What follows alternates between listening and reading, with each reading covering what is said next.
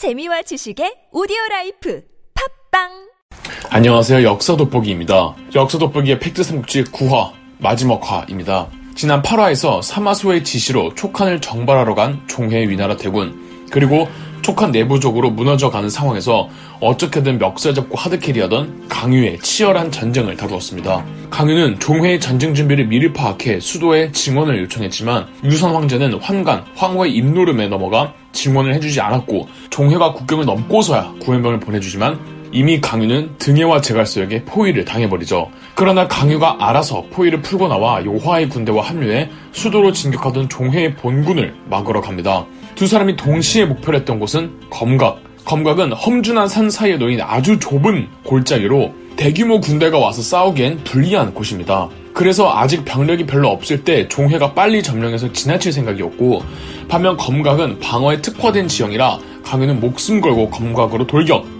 먼저 검각에 도착한 사람은 강유였습니다. 끝났습니다. 전쟁은 더 이상 이어질 수 없습니다. 이 검각을 뚫는 일은 불가능합니다. 강유가 검각에 먼저 도착함으로써 검각을 점령할 수 있었고 강유가 시간만 끌면 보급 문제로 종해가 후퇴할 수밖에 없겠죠. 등해와 제갈서의 군대가 종해와 합류하지만 지금 뭐 군사수 늘어난다고 해결되는 문제가 아니었습니다. 그렇다고 이대로 후퇴하자니 본국에 있는 사마소가 자기를 어떻게 하겠습니까? 종해가 고민하고 있던 찰나 등해가 말도 안 되는 해결안을 제시합니다. 촉한이 있는 사천성 지역이 지금도 그렇지만 그 산세가 엄청나게 험준합니다. 가파른 절벽과 높고 뾰족한 산봉우들이 겹겹이 쌓여 있으며 이 산맥은 지구에서 가장 높다는 히말라야 산맥에서부터 시작하여 이어지는 산들이기 때문에 이 보통 지형이 아닙니다. 사천성 평균 해발고도가 2,000에서 3,000m로 이는 백두산과 비슷한 해발고도입니다. 등해가 내놓은 해결안은 지금 검각을 뚫을 수 없으니 그냥 맨손으로 산을 넘자고 합니다.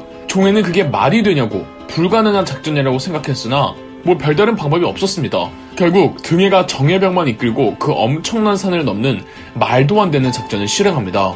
당연하게도 병사 상당수가 산을 넘는 과정에서 떨어져 죽고 얼어 죽고 지쳐 죽었습니다. 그렇게 깡으로 산과 절벽을 넘고 넘어 등에는 검각을 우회하는데 성공합니다. 그렇게 무사히 살아 산을 넘어 우회하는데 성공한 병력은 약 1만 명 정도였는데 그 1만 명도 이미 지칠 대로 지쳐 있었고 이 지친 위나라 병사들과 싸우면 충분히 이길 수 있었는데 강유성이라는 성에서 성주 마막이 싸워보지도 않고 성문을 연체 항복을 해버린 겁니다. 공교롭게도 강유와 성 이름이 같죠? 이곳에서 충분히 회복한 등의 병사들은 그대로 수도 성도로 진격, 수도 바로 앞에서 제갈량의 아들 제갈첨이 결사항전을 하지만 승자는 등해였습니다. 이 소설에서는 이때 위나라 장수 중 문왕이 신들린 무의 솜씨를 보이는 것으로 나오며 그래서 여포와 문왕 중 누가 더 톱급이냐 싸움이 많이 붙죠. 문왕의 무예가 출중했던 건 실제로 맞습니다. 문왕의 집안은 본디 조상 측 집안으로 사마시 정권 이후 지방에서 반사마시 반란을 일으키며 맞서 싸웠는데 이 문왕 때문에 사마시가 유일하게 진압하지 못한 세력이 문왕 집안이었습니다. 그러나 대세는 이미 사마시로 넘어간 상황에서 어, 차라리 사마시는 문왕 집안을 포섭하기로 하며 마무리가 됩니다. 그러나 실제 역사에서는 촉한 멸망전 전쟁에서는 이 문왕이 등장하지 않습니다. 한편 등의 별동대가 말도 안 되는 작전을 성공시키고 성도에 다다랐다는 소식이 전해지자 깜짝 놀란 검각의 강유는 재빨리 수도 성도를 구하러 진격합니다. 성도에선 조금만 버텨주면 강유의 구원병이 오는데 이미 촉한의 조정은 환관 황호를 필두로 간신들이 다 장악이 되어 있었고 싸우기 싫었던 이들은 항복을 주장합니다. 무능한 유선 황제는 역시 곧바로 등에게 항복을 해버리죠. 황제가 체크메이트 되었던 소식에 성도를 미친 듯이 달리던 강유는 무장 해제를 당해야만 했습니다. 이후 종회의 본대도 수도 성도를 입성했고 263년 촉하는 멸망했습니다. 종회는 유선 황제를 폐위시키지만 그래도 적국의 황제에 대한 예우를 해주었고 간신 황강 황호는 너 때문에 촉한이 망했다면 죽여버립니다. 그리고 강유 또한 포로지만 어느 정도 대우를 받았는데요. 여기서 포기할 강유가 아니죠. 강유는 종회에게 접근해서 종회와 등해를 이간질합니다. 솔직히 공은 등해가 다 세웠는데 이대로 본국에 돌아가면 사마소는 종회를 내치고 등해를 총애할 게 뻔하지 않느냐고요. 여기에 넘어간 종회는 등해를 모함해 본국으로 압송시켰고 강유는 종회를 조종해 내 위나라 병사들끼리 내분을 일으키고 강유가 마지막에 종회를 통수쳐서 촉한을 다시 부흥시킬 계획이었습니다. 그러나 종해가 등예파 장수들을 몰살시키려고 한다는 정보가 누설되었고 등예파 장수들이 선수를 쳐 종해를 제거하고 강해는 끝까지 싸우다 죽습니다. 이게 264년 종회 강유 난입니다. 촉한 멸망을 성공시킨 사마소는 새로이 옹립한 황제 조환으로부터 진왕에 임명받고 265년 사망합니다. 진왕을 이어받은 사마소의 아들 사마염은 아버지의 브레인 겸 오른팔이었던 가충의 도움으로 조환을 강요해 선양의 형태로 황제에 오르니 265년 위나라가 멸망당하고 진나라가 건국됩니다. 위나라를 멸망시키고 진나라를 건국한 과정은 그 양상이 위나라가 한나라 멸망시킬 때 조조와 조비가 헌재 핍박하던 양상과 거의 동일합니다. 뿌린 대로 거두는 거죠. 사마염은 어떤 황제였을까요? 제위 초창기에는 평범했습니다. 이 사마염의 어머니이자 사마소의 아내였던 왕원휘로 알려진 문명황후 왕씨가 아들에게 검소하고 온화한 생활을 강조시켰다고 하죠. 그러나 문명 황후 왕씨가 사망한 뒤로는 사마염은 1만 명의 후궁을 드리는 등 문란하고 사치스러운 생활에 졌습니다. 이러니 진나라와 오나라 사이에 오래도록 큰 전쟁이 별로 없었습니다. 그리고 킹메이커로 당시 가장 강한 권세를 누리던 가충. 가충 역시 구태여 오나라와 싸우고 싶어 하지 않았습니다. 아니 그러면은 공을 세운 장수들이 자신의 기득권을 노릴까봐 불안했던 거죠.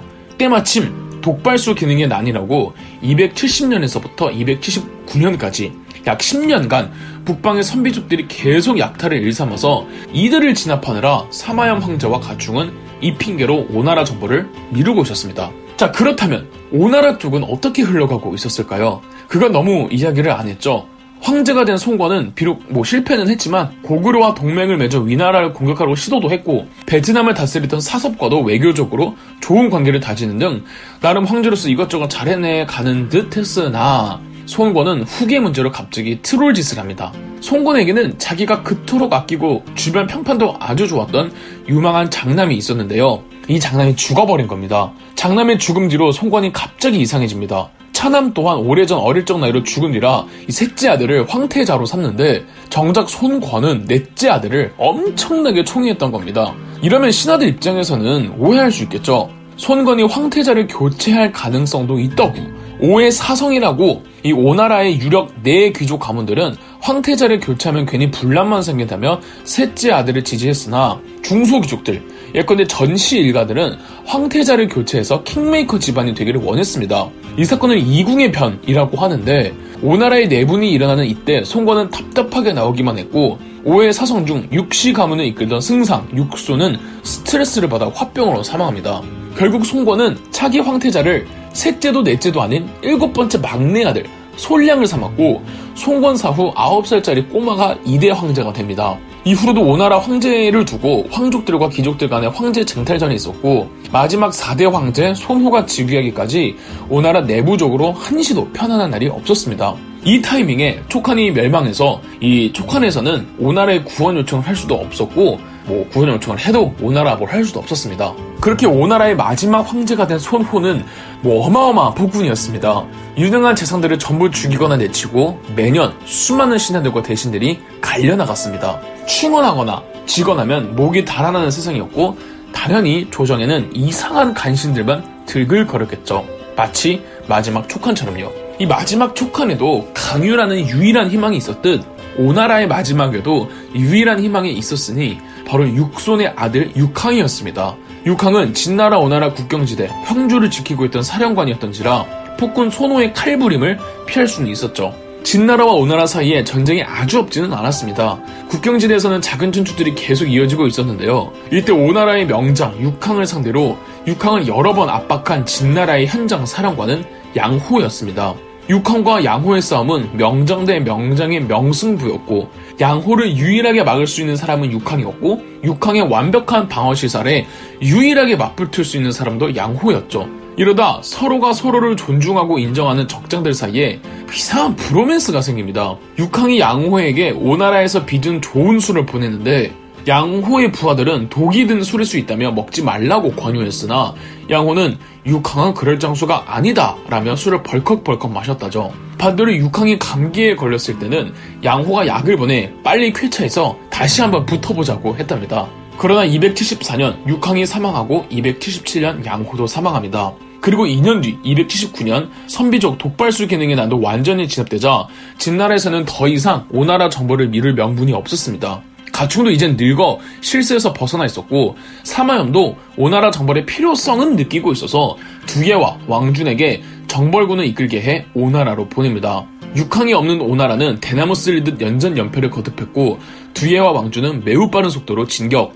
여기서 유래한 사자성어가 파죽지세입니다. 무능한 폭군 손호 황제와 간신들만 판을 치던 오나라 정부도 제대로 싸울 생각은 하지 않았고 곧바로 항복 280년 오나라도 공식적으로 멸망하면서 진나라의 통일로 삼국지는 끝이 납니다. 이것으로 역사 돋보기의 팩트 삼국지는 끝이며 그동안 시청해주셔서 감사합니다. 그럼 역사 돋보기였습니다. 영상 재미있으셨다면 구독과 좋아요, 알림 설정까지 해주시면 감사드리겠습니다.